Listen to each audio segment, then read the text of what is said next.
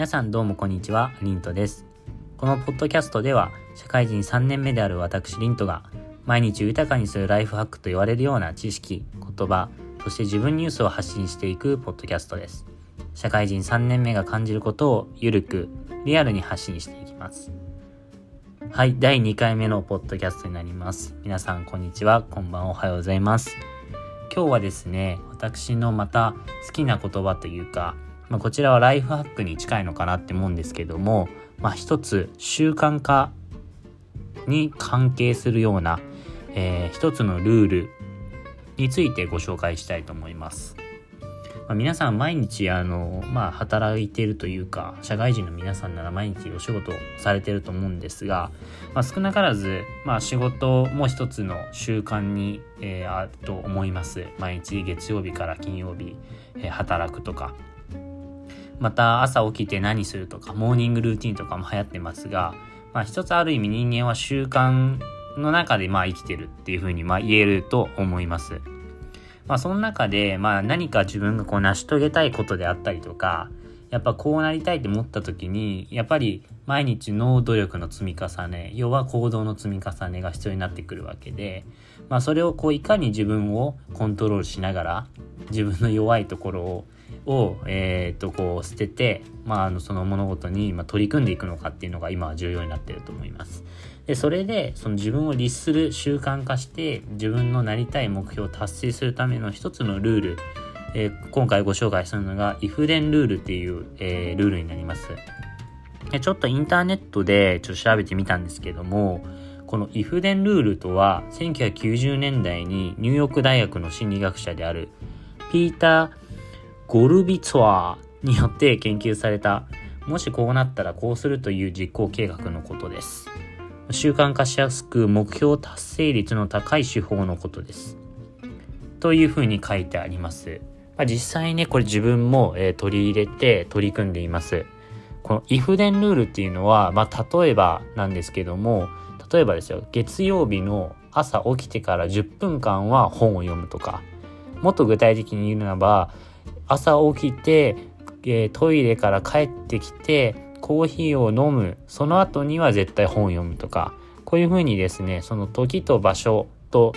やること。この時場所ことですね。この3点をセットにして、まあ、こうなったらこうするっていうルールを定めてもうそこでその状況に陥った時はもう頭を停止させてそのことに取り組むといったルールになります。まあこれは結構あのねえー、他の YouTube とか、まあ本とか見てても、結局このようなことっていうのは書いてあるんですけど、一番自分の中でシンプルに落ちたのがこの if デンルールでした。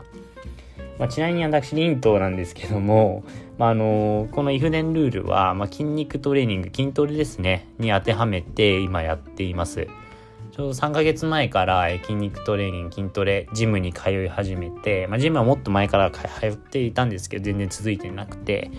で、あの、このルールを、え、ー、と、導入しました。で、まあ、自分のルールとしては、まあ、月曜日、水曜日、金曜日の、まあ、朝6時半からジムに行くと、まあ、このルールをですね、えー、貫いています。で、まあ、もし、で、さらにですね、このダブルの if then ルールというところで、その条件に、さらに、if then もしこの月曜日、水曜日、金曜日に行けなかったら、土日に行くとか、えー、次の日は用事があるっていう場合には、その日の前に、まあ、月か、月曜日朝やって火曜日に